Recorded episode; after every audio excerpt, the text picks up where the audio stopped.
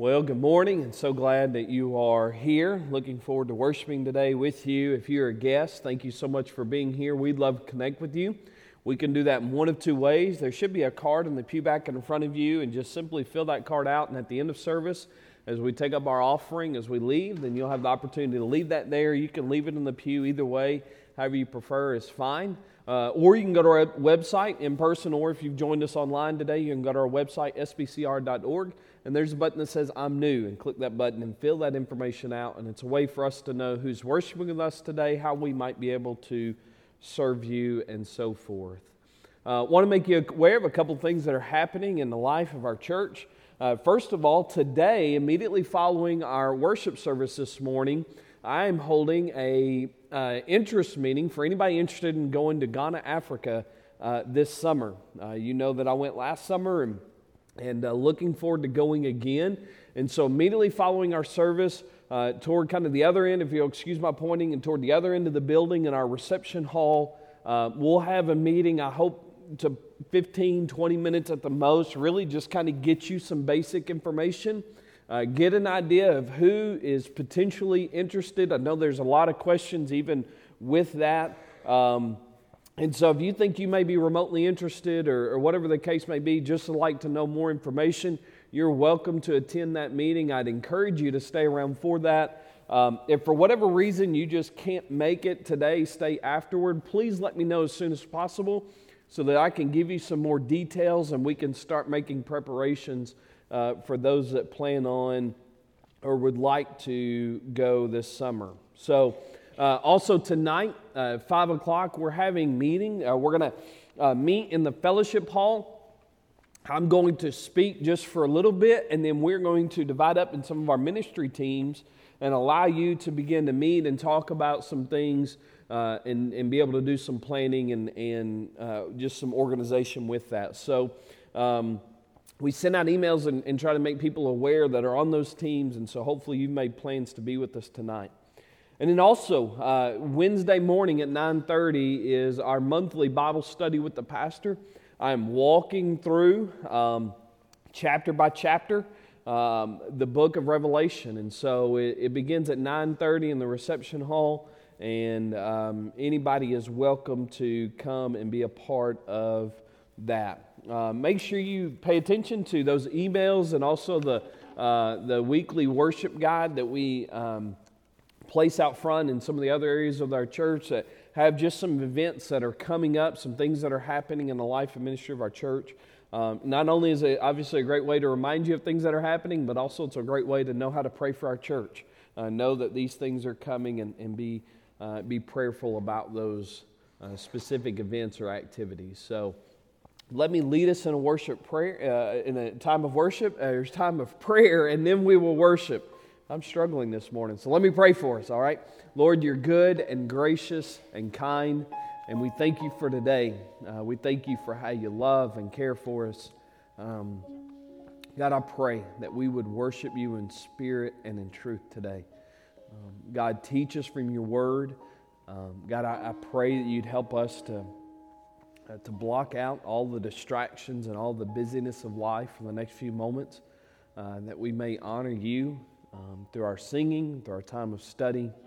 And uh, Lord, just pray for uh, this time that you, Spirit of God, would be here present and at work. And we pray this in Jesus' name. Amen. We just stand as we sing, To God be the glory.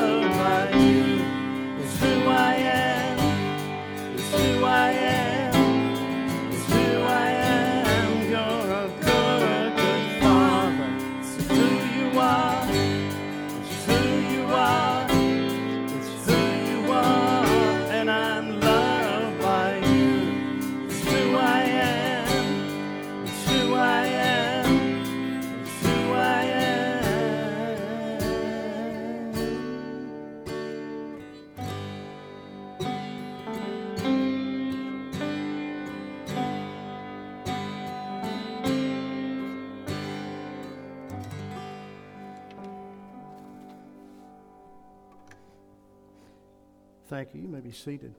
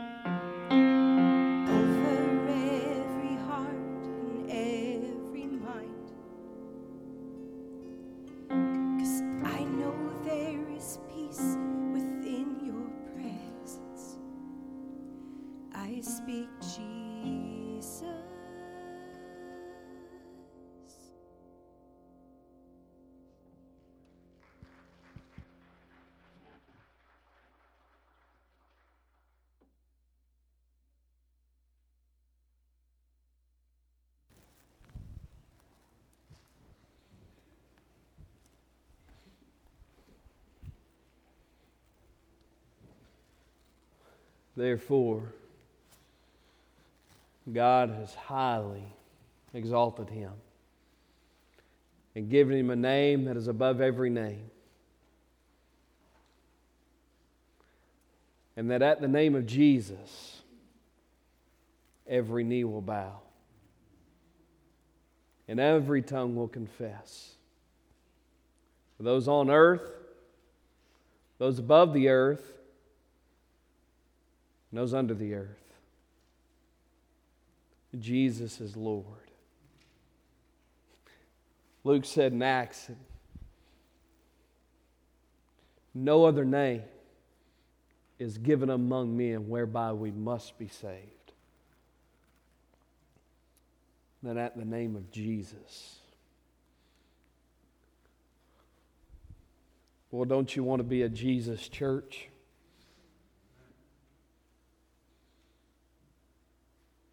Daddy, don't you want to be a Jesus daddy and a Jesus husband? Ladies, don't you want to be a Jesus wife and a Jesus mama? You want to be a Jesus daughter and a Jesus son. Work for Jesus, serve Jesus, glorify Jesus in all that we do. And I pray that we meet today. I think we got a small glimpse of it a moment ago that no matter what happens today, nothing would grieve my heart more if we leave this place and somebody to say, Man, Chris was good today. We leave this place and go, Man, our worship team was good today. That was incredible. But man, I pray they leave here today. We go, man, if nothing else happened, we met with Jesus today. And he was glorified and he was exalted. If you have your Bible, would you turn to the book of Nehemiah?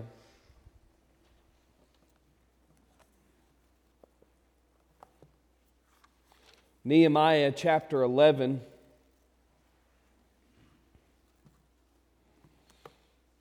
And I hope for your sake that maybe you packed your protein bar today because we're going Nehemiah chapter 11 and chapter 12 today. So, hallelujah, right? We're going to try to take two chapters in one day. And uh, some of you fired up about that, I can tell. I'm told by the shrinkage in your shoulders, right? um, now we're we are going to look um, chapter 11 and chapter 12 today, and I want to preach to you a message I've titled "Return with Worship."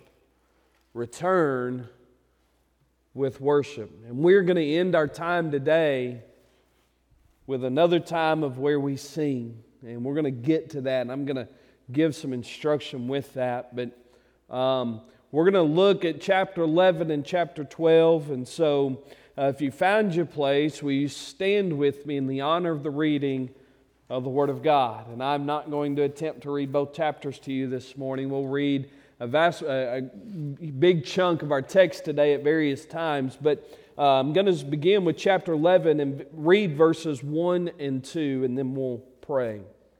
Nehemiah chapter 11, beginning in verse 1. Now the leaders of the people dwelt at Jerusalem. The rest of the people cast lots to bring one out of ten to dwell in Jerusalem, the holy city, and nine tenths were to dwell in other cities. And the people blessed all the men who willingly offered themselves to dwell at Jerusalem. Let me pray. Precious Jesus, we love and adore you. God, I pray that you would work in this place. I pray, God, maybe as a church, even individuals here, God, that there would be a breakthrough this morning. God, set us free of anger, of depression, anxiety, a sense of being overwhelmed, bitterness, God, whatever it may be. God, I pray that the name of Jesus, that you, Lord Jesus, would break through strongholds. And that, God, there would be perfect liberty here. Lord Jesus, we love you. We praise you. Give me every word to say, nothing more and nothing less. I pray in Jesus' name. You may be seated. Thank you. So, I want to preach to you this message of returning to worship. Now, let me give you a brief synopsis in case you weren't able to be here the last few weeks or have missed part of this. Uh, uh, Nehemiah, the, the, the holy city, has been in ruins. The people of God had been in exile, and so they had started to come back to Jerusalem and, and, and to the country, and, and God was restoring some things. He had sent Ezra uh, a little bit ahead of him to sort of get a head start in some ways. But now Nehemiah is. Um, um, has come back to the city, has led the, the people to begin to rebuild the wall, and, and, and they've rebuilt the wall and, and, and, made all these preparations. And then, man, the, the Word of God was brought back out and it was read. And so there was some, uh, um, some restorative things that happened because they're getting back right with the Lord. They're getting back to uh, uh, being obedient to the things of God. And, and, um, and there, there are just some incredible things that are happening and taking place among the people of God here. And so now, what Nehemiah and, and the other leaders are going now, they're ready to dedicate uh, the wall and they're ready to uh, set things in order for the temple so that man some more they, they can continue to make progress and they can get back to being the people of god worshiping the one true god the way that god had established for them and so uh, that's really what we're looking at today and so it's this return to worship and then the main idea, if you're taking notes, is, is this is God deserves our worship in every aspect of our lives. God deserves our worship in every aspect of our lives. And so the question is this is do you worship the Lord in every part of your life? Is every part of your life an act of worship? Because no matter whether in the workforce and in, in your daily life, the life in your home, the life at school, whatever it may be, you and I were created to worship the one true God and you and I have breath in our lungs that as a result of our living, as a result of our existence, that not only myself but others may worship the Lord because I serve Him, because I honor Him. That, that's the way that we are created. That was the purpose. For our, that is the purpose for our existence. And so, do you worship the Lord in every part of your life? And we're going to look at three significant truths from chapter 11 and chapter 12, and it certainly is not exhaustive, but I think there are three significant truths to take away from our text this morning. So, number one, worship with your everyday life. Worship the Lord with every day of your life. Let's go back to what we read just a moment ago in chapter 11, verses 1 and 2. And really, this section where this truth comes from begins in chapter 11, verse 1, and it goes all the way to chapter 12 and verse 26. Because what we have is, well, let's look at this. I'll make further comment about the remainder of our section. Uh, verse 1 Now the leaders of the people dwelt at Jerusalem. The rest of the people cast lots to bring one out of ten to dwell in Jerusalem, the holy city, and nine tenths were to dwell in other cities. So you have Jerusalem, which is the significant city of the country. And, and if you remember, when they came out of Egypt and they were given this land, the promised land, that the land was divided by the 12 tribes, right? You had two and a half across the Jordan, and then you had ten and a half. The, the tribe of Manasseh was divided in half, but uh, you had the tribes that were allotted their certain amount of land in specific regions so they could build cities and establish their tribe and so on and so forth. And so within the country, you had the ten and a half tribes, but you had Jerusalem, which was the major hub, the major city, because that's where the temple was, that's where God was to be worshiped, so on and so forth, okay? So then, because of the children uh, of God's disobedience, they were cast out. Most of them had to leave all the land. They were in exile uh, for a very long time, hundreds of years. And now they're coming back. And so there's this repopulation that is needing to take place.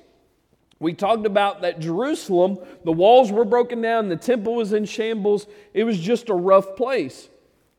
God led Nehemiah, had led Ezra back to begin the work, led Nehemiah back, built the wall. And so now what's needing to happen is that they have to, they have this wall so that they can protect it, but the wall's not going to do much good if there's nobody inside the city to help uh, fight off any war that may come, any armies that may come.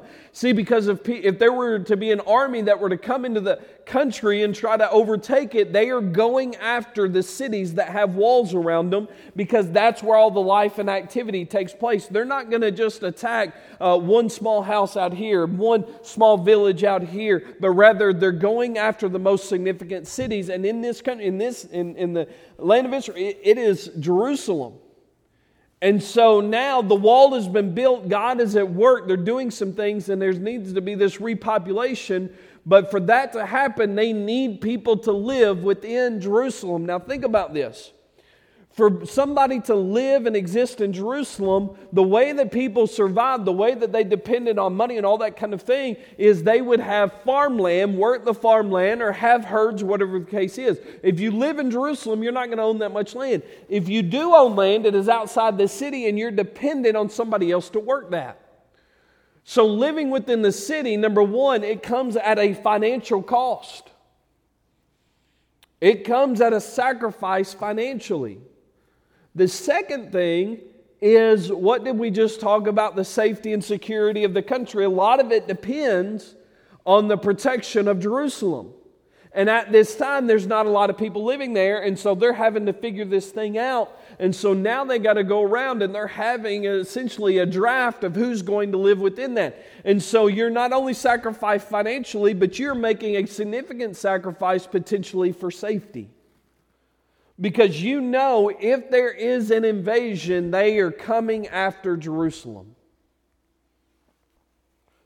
And so, what do the leaders do? They have a good old fashioned draw straws.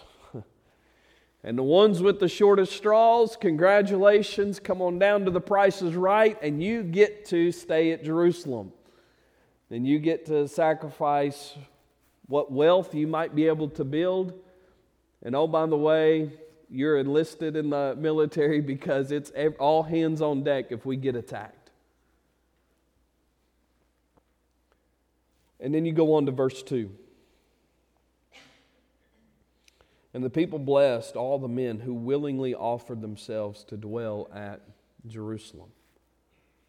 And so there seems to be a contingency that drew straws, and some got the short straw, and they were voluntold to, here you go, you're going to live in Jerusalem. And obviously, you also had a contingency that, that stepped up and volunteered. Said, I'll do it. I'll take the sacrifice. I'll lay down my life and potentially in the, the future for my family in a lot of ways to live at Jerusalem. That Jerusalem might have a chance to be protected and kept safe, and our worship can continue and we continue to serve the Lord because Jerusalem is important and it matters. More importantly, because the Lord matters and worship of Him matters. And so then what happens?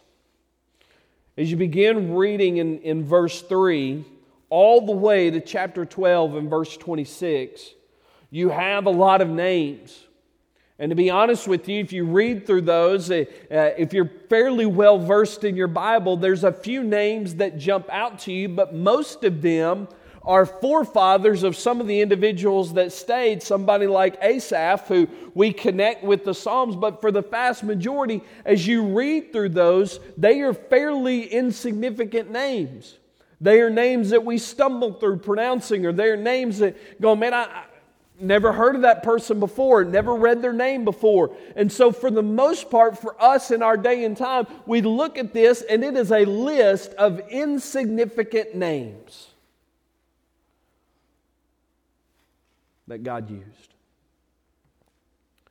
to help repopulate and protect the city of Jerusalem so that the other nine tenths, the people in Jerusalem could come and worship the Lord, sacrifice to the Lord, keep their covenant unto the Lord.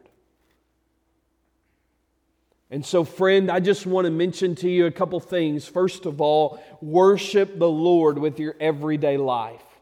Here it is. I mean, you know, that who knows? There may be some of these that were, man, they were fired up. They were excited to maybe do some big grand activity. Maybe they wanted to be Nehemiah, who was called uh, uh, uh, from an excellent position of leadership and come and help lead in building the wall and so on. And maybe it's some of these individuals that had grand scheme. Maybe they, they could have been Ezra, all those sorts of things. But there were individuals here that God used in an incredible way because they simply gave up their their everyday life. They gave up what might have been their dream to own land or to own herds or to, uh, to have a mega crop and, and so on and so forth to go and live within the city so that it was repopulated and protected. And friend, can I just tell you this morning, I realize there's a lot of notoriety in a lot of ways by what I do because I stand behind the pulpit and, and, and have a, a title on a business card or on an email or whatever the case is. But friend, I'm just telling you that God is at work in, among the, in, in and amongst the local church. God is at work among Second Baptist and it has nothing to do with me or who I am or anybody who stands on this platform, but it's because there there have been list after list at what the world would say insignificant people serving in what some might say an insignificant place. And it's happening even right now as services happen. We have individuals who are serving in our nursery that are faithful week in and week out. People that are serving our children in children's church right now. We have people serving in the balcony and, and audio and visual and, and, and just on Wednesday nights and people serving in the kitchen. We have individuals who serve uh, uh, when, when there's funerals that take place in, in the life of our church. There are individuals, many of you stay around and you help clean up when we have a meal together and you stand over the sink and you wash dishes. And I'm just telling you, friend, that I realize that oftentimes your name is not listed somewhere, but I need you to know this that your service unto the Lord Jesus matters. It matters. And here we have this. If we have nothing else, we read this and go, man, there is a laundry list of names that I can't pronounce, and I have no idea what their total significance was. But if in their insignificance, they mattered to the kingdom. And what fascinates me right now is thinking about the history of Second Baptist Church and how many people have sat in a rocking chair, holding, watching, just loving babies that they have come through our doors. That have probably sat and quoted scripture and saying, Jesus loves me. And for the most part, most of the world would look and go, that is completely insignificant. But those of you that have had babies or do have babies that are there right now would argue that is anything but insignificant. There are people who hold doors open week in and week out so that somebody might see a smiling face after a long, hard week. Somebody who barely drug themselves to church because of a hard week. And you just said hello and good morning. We're glad you're here. And it's been going on for decades. I just think about that activity, that quote, insignificance is happening all across our country right now, all across the world right now. And friend, I just want to encourage you. Worship the Lord with every day of your life. I know it. If the Lord tarries, and the sun comes up tomorrow, it'll be doggone Monday. we're going, I don't want to go to class on Monday. I don't want to go to work on Monday. I don't want to go to the doctor on Monday. But I just wonder many of you faithfully serve the Lord every day because you know this Jesus there is a peace that is unthinkable. There is a joy that's unspeakable about your life. And you might just walk into work or walk into class or walk into the doctor's office or whatever the case may be, and you just exhibit the fruits of the Spirit because you walk with the Lord Jesus and you honor Him.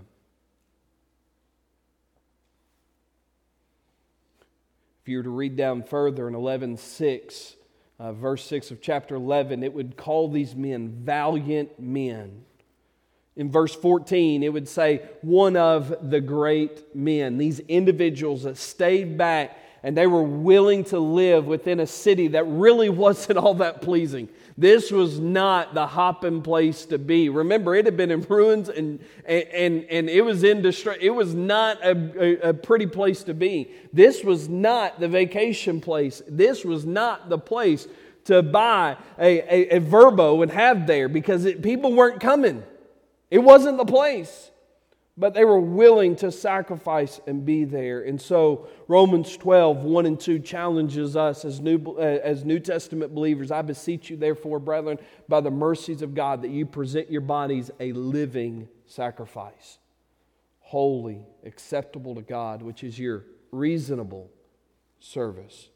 And do not be conformed to this world, but be transformed by the renewing of your mind, that you may prove what is that good and acceptable and perfect will of God. Friend, I just came to challenge you this morning.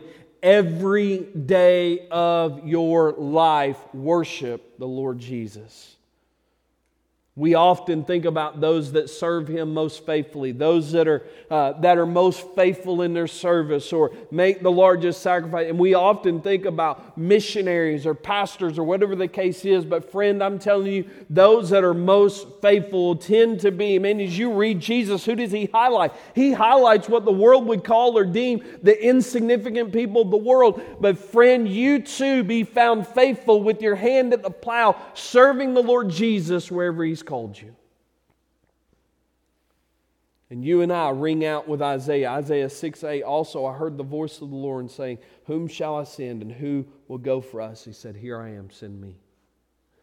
Friend, I hope you view today, when you walk out those doors, as a missionary to a lost and dying world.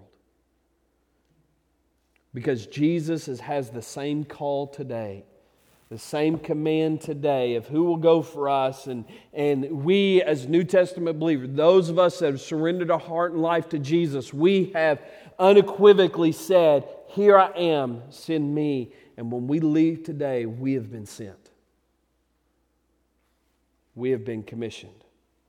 And so, worship the Lord with your everyday life. Number two, worship the Lord with your mouth.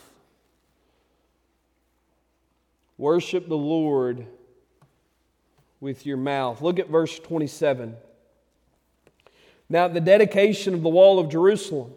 So they, they've decided, they've figured out who's going to stay there. And now they're fixing to have a major dedication of the wall. They sought out the Levites in all their places to bring them to Jerusalem to celebrate the dedication with gladness. Listen to this both with thanksgiving and singing, with cymbals and stringed instruments and harps. And the sons of the singers gathered together from the countryside around Jerusalem, from the villages of the Nephathites, and from the house of Gilgal, and from the fields of Geba and Azmaveth. And the singers had built themselves villages all around Jerusalem. The priests and Levites purified themselves and purified the people, the gates, and the wall. So I brought the leaders of Judah up on the wall and appointed two large thanksgiving choirs one went to the right hand on the wall toward the refuse gate, and after them, Hoshea and all half of the leaders of Judah. And so they go up, and these leaders go up, and, and uh, man, he's called everybody together. So we know who's going to stay here, but man, we've gathered everybody together. We're getting everybody in the city because God has answered our prayer. God has done a great work and rebuilt this wall. And the entire purpose of this is to worship the Lord and sing unto the Lord and give God thanks for what he has done. And what has he done? He is Nehemiah has assembled two choirs. Amen.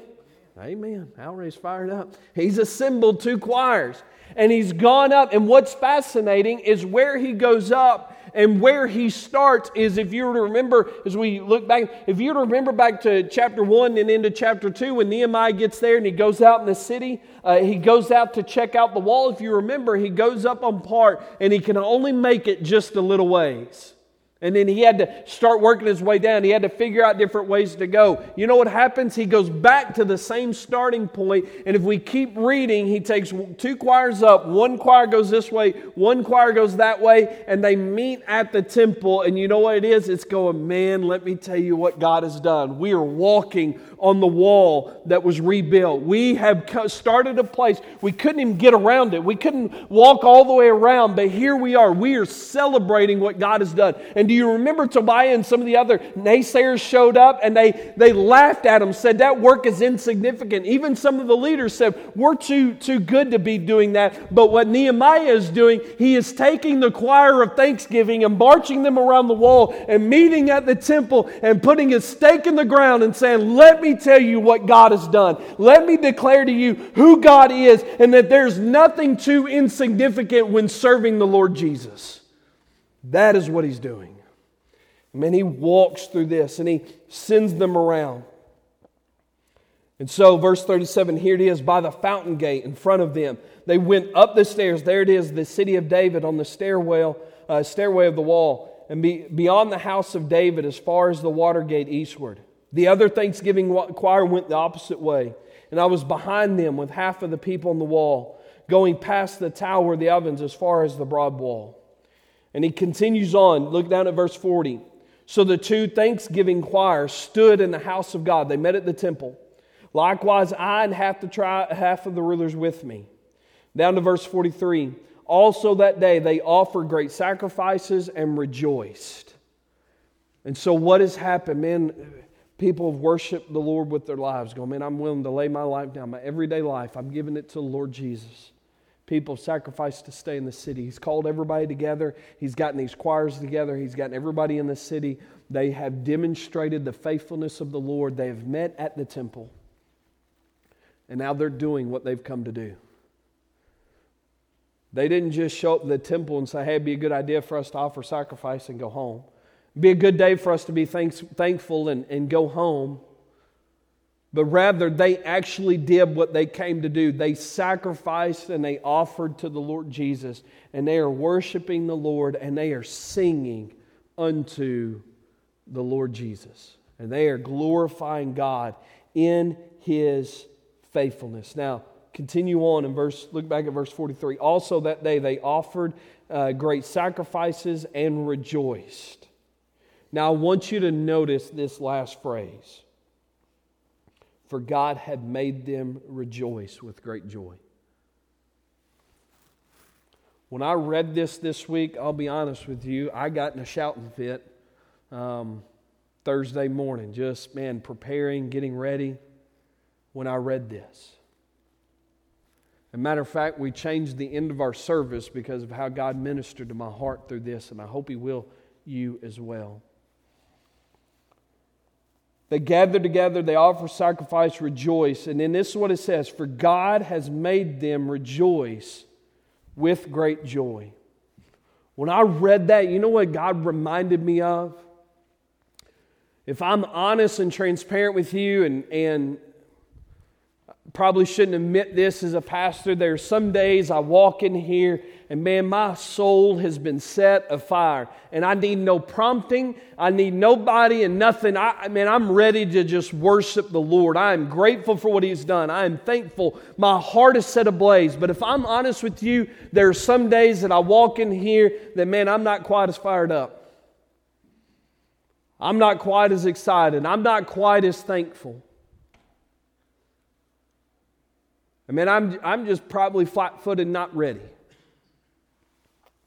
But you know what the Lord has taught me through some years like that and so through some times like that is that there are times, and now let me say this I'm about to talk a lot about worship and singing as if they're synonymous, but let me say this all singing should be worship, but not all worship is singing. Okay? We, we worship the Lord. I just talked about worshiping the Lord every day of your life. I believe they worship the Lord because they, were, they agreed to dwell in Jerusalem, okay? But here it is. There's some days I come in, man, I'm just not ready. But this is what I found. There's some days that I just need to sing and worship the Lord because He's good and not because I feel like it. Let me say that again for some of you, the rest of you that are maybe awake now. There's some days I need to sing and worship the Lord because God is true. He is worthy of worship and not just because I feel like it. If you only worship the Lord, if you only sing when it's comfortable and it's good for you, you ain't worshiping the Lord, you're worshiping yourself. Because here's the reality there's one name given among men whereby we must be saved. Therefore, God has highly exalted him and given him a name which is above every name, that at the name, name of Jesus every knee shall bow, every tongue will confess that he is Lord. When you came in this morning, God has been good to you, whether you recognize it or not. God has been faithful to you this morning. I wish somebody would say amen. God has been gracious, abundant, loving toward you, whether you realize it or not this morning. God gave you breath in your lungs. God woke you up. God has provided you. God has met your needs. God has gone over and above for you and for me. And dear friend, He is worthy of our worship. He is worthy of our praise. And so when I read this, I was reminded. I don't know if you've ever done this, I don't know if you've ever experienced this, but even in the times of tragedy, in the times of real heartache, there have been times I hadn't felt like singing.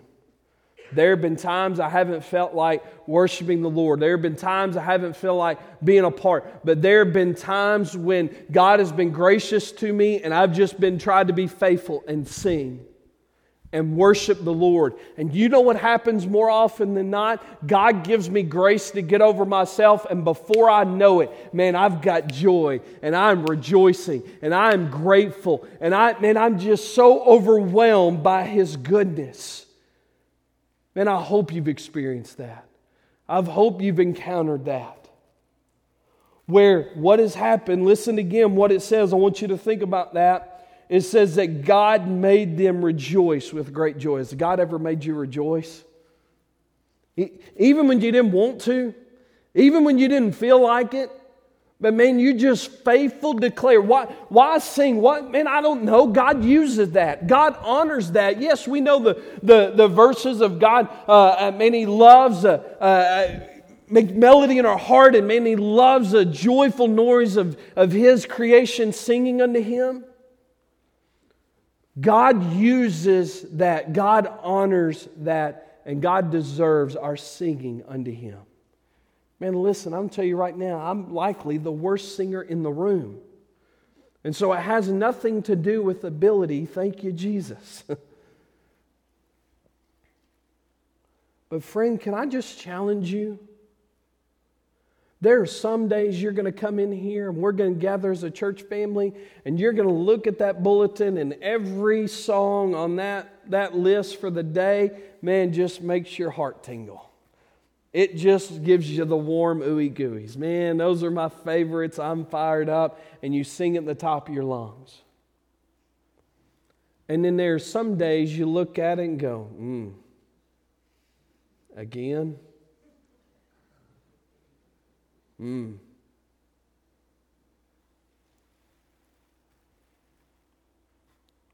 Let me give you something. This is free. I'll even come down here. When you look at that list and you go, hmm, let me tell you what to do. You can't tell me what to do. Well, I'm fitting to, all right? Sing. Worship the Lord. If your worship of God is based on a style or format or something I know or something I don't know, if your worship is based on new or old, you are not worshiping the one true God. Because this is what I know is that what we're going to sing by the grace and mercy of God is going to be biblical, it is going to be true, and it is going to declare the characteristics and the goodness of God. And friend, I can tell you this, that, and there are times that we sing songs that I don't particularly love, that are not my favorites. But this is what I know. In all of them, there is truth. And man, I'm not going to let the rocks cry out on my behalf. I'm going to sing unto the Lord.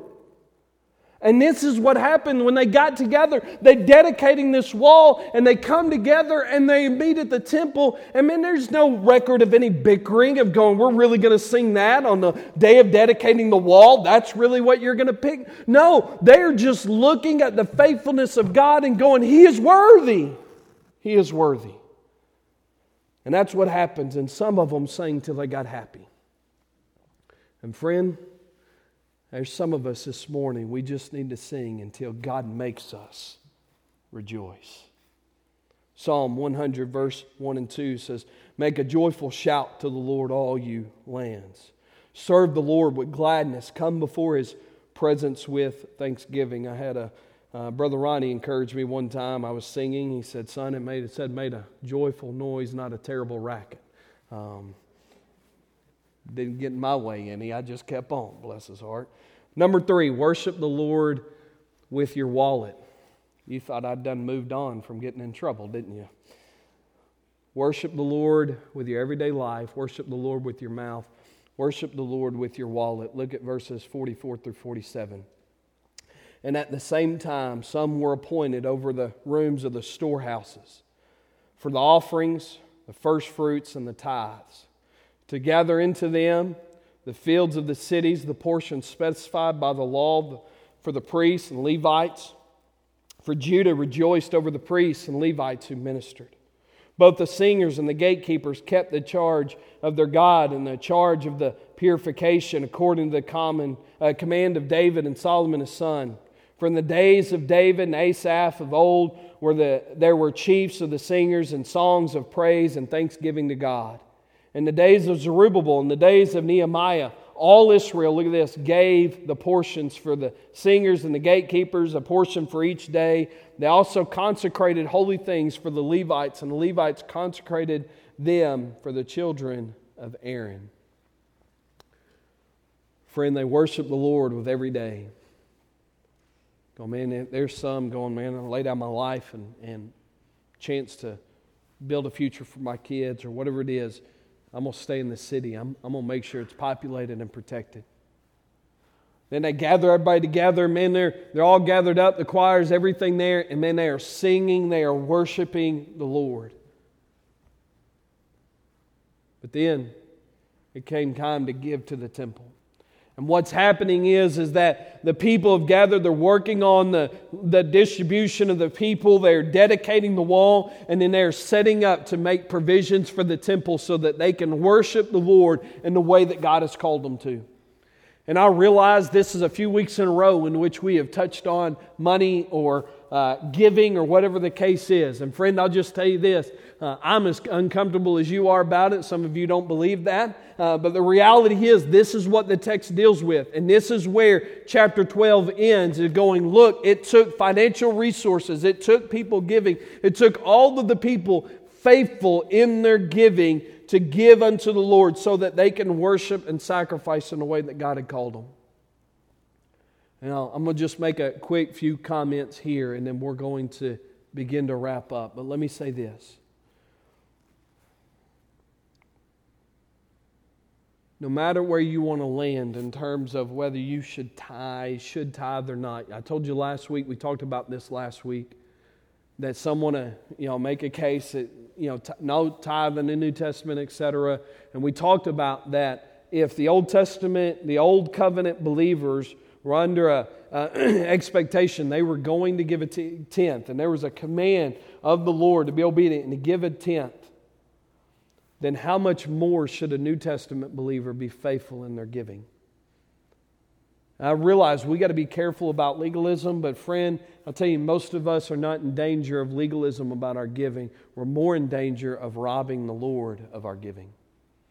And we talked about that it's all His, He just entrusts some of it to us. And so, 2 Corinthians 9, let me read this passage 9, 6 through 15. And let this, let this be the lens in which you lay over your finances. Let this be the, the glass which you lay down and view your finances through. He says, But I, this I say, he who sows sparingly will also reap sparingly, but he who sows bountifully will also reap bountifully. So let each one give as he purposes in his heart, not grudgingly or of necessity, for God loves a cheerful giver. And God is able to make all grace abound toward you, that you, having all sufficiency in all things, may have an abundance for every good work. God provides and meets your needs. As it is written, He has dispersed abroad, He has given to the poor, His righteousness endures forever. Now may he who supplies seed to the sower and bread for food supply and multiply the seed you have sown and increase the fruits of your righteousness, while you are enriched in everything for all liberality, which causes thanksgiving through us to God. You know what he's saying? He's saying, You're so blessed for the purpose to be able to bless others. God has blessed you in the way that He has, provided you in the way that He has, so that you can give and you can be faithful. He goes on, for the administration of this service not only supplies the needs of the saints, but also is abounding through many thanksgivings to God. You ought to give in a way that worships Him, that says, Thank you, Lord. While through the proof of this ministry, they glorify God for the obedience of your confession to the gospel of Christ and for your liberal sharing with them and all men, and by their prayer for you who long for you because of the exceeding grace of God in you. Thanks be to God for his indescribable gift. You know what Paul finishes the foundation with? Saying, Hey, you given away that says, I'm thankful that God has given his son Jesus. So I would just ask you, in your giving, is it worshipful? Is it in such a way of not how much, what's the minimum what, what can I get by with? And God's not mad at me. God's not angry with me. How, what's the minimum I can do and still do okay? But rather, let me tell you this, friend. You and I should give in such a way that demonstrates I'm thankful for Jesus and the sacrifice that God made his son Jesus on my behalf. And listen, I,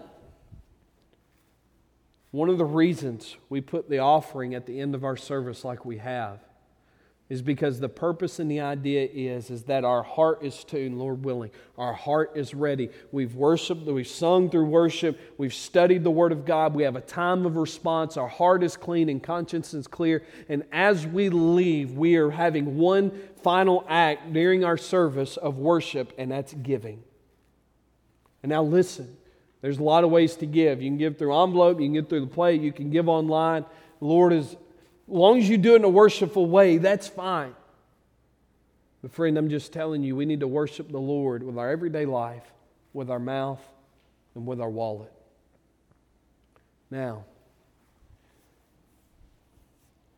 we're going to have a time of invitation, and we're going to have a few moments of just opportunity to respond.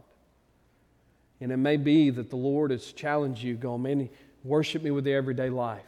Maybe the Lord's challenged you that I, there's been days I've not been ready and I just need to sing unto the Lord. There may be days in your car you just need to turn whatever worship music you like, whatever form it is, or in your house, and you just need to sing unto the Lord until the Lord makes you rejoice. And it may be that God's dealing with your heart about your giving or lack of giving. I would tell you, take the next few moments and focus on however it is that God has stirred your heart this morning through this message. Spend time praying, spend time asking Him to help you, spend time confessing if you need to. And it may be that you need salvation this morning. Friend, I'll tell you this you can't do any of this until you surrender your heart and life to Jesus. You do that by praying, God, forgive me, be the boss of my life, and give everything to Him. Let's pray. Precious Jesus, we love and adore you. We thank you for your goodness and grace, and I pray this morning. If there's anybody lost that doesn't know you, God, would you save them? Give them grace to call out on you for salvation. Lord, I pray for those of us maybe need to deal with whatever you're stirring our heart to this morning, however you spoke to us this morning. I pray, God, we be obedient to you. I pray this in Jesus' name you name, remain in the attitude of prayer. We're just going to take the next couple moments, and maybe you want to come kneel at the front. And maybe you're just going to pray right there. Maybe you need somebody to pray with you. You come. I'd love to pray with you. God dealt with your heart this morning. You respond in obedience to Him. You just take a moment.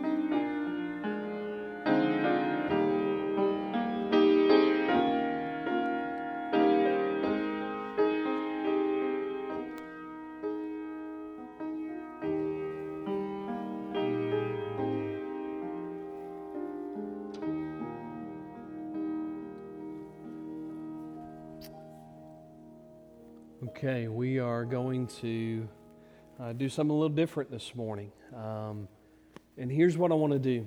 Um, and again, I, man, the Lord just really challenged my heart about the Lord made them rejoice. I'm not the Lord and I can't make you do anything. Hallelujah. All right?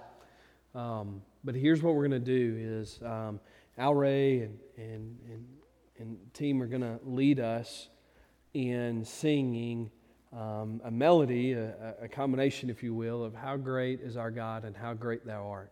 Okay? And here's what I want to challenge you to do. Um, I don't care what posture you take. I don't care if you stay seated. I don't care if you want to stand. I don't care if you want to kneel. I don't care if you want to come kneel at the front. This is what I want to challenge you to do. I want us to put into practice what we just read from the scripture. And there's some of you, man, your heart is bursting and you're ready to sing. You're ready to worship the Lord and there's some of you going, man, the last thing I want to do is be forced to sing anything. And this is what I just want you to take a moment. Just, just even now, you begin reflecting on the goodness of God in your life. Not the goodness of God in my life, not the goodness of God in, in somebody life. But I want you to begin thinking about now the, that when God saved you. I want you to think about the times when you didn't know how you're going to pay the bills and, and God was faithful. Want you to think about the times when you didn't know how you're going to make it another day, and somebody came and prayed for you, somebody stopped and said hi to you, somebody checked on you. Man, I want you to think just a moment about the goodness of God in your life. And here's what I would simply tell you in the next few moments. I pray that every person in this room will sing, not because you feel like it, but because God is great and He is worthy of our praise. And so, what I'm going to do is, I'm going to pray. I want you to stand, sit, kneel, come, whatever it is.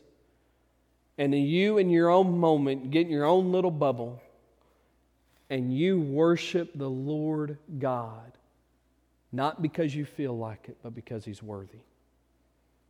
And I'm going to challenge you to sing and sing out loud, not for the person next to you, not for somebody in front of you, not out of fear somebody may hear you, but sing because he's worthy. Let me pray. Jesus, you're good. And thank you for today. God, thank you for how you love and care for us. And I pray in this few moments, God, that God, you would help me. God, just, just in a moment to declare that you are good and you're great. And God, I pray that in this moment you would be glorified. I pray this in Jesus' name.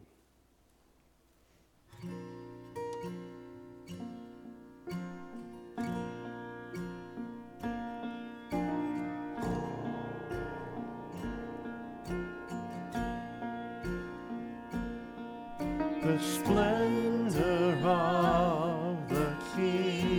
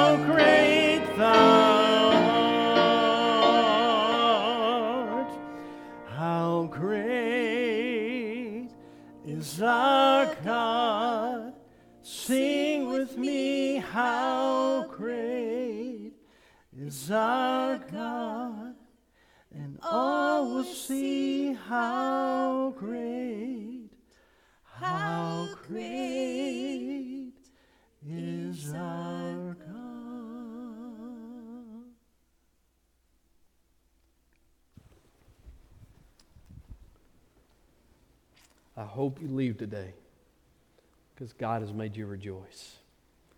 And I hope you leave today realizing you have been sent and you're answering the call Here am I, send me.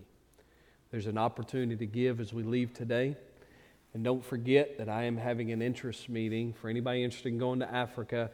Uh, just make your way down the hall, and uh, it's in the reception hall there. So as soon as this is over, I'm headed that way. If you'll come join me, hopefully 15 to 20 minutes, let me pray. Lord, you are gracious and kind and merciful. God, thank you, thank you that you are a great God. And you are the one true God and the one worthy, worthy to be praised. And I pray we would leave here today as if we've been sent because we have been. God, pray you bless the tithes and offerings. Help us to be faithful in our giving. Help us to worship you through our giving. We pray this in Jesus' name. Amen.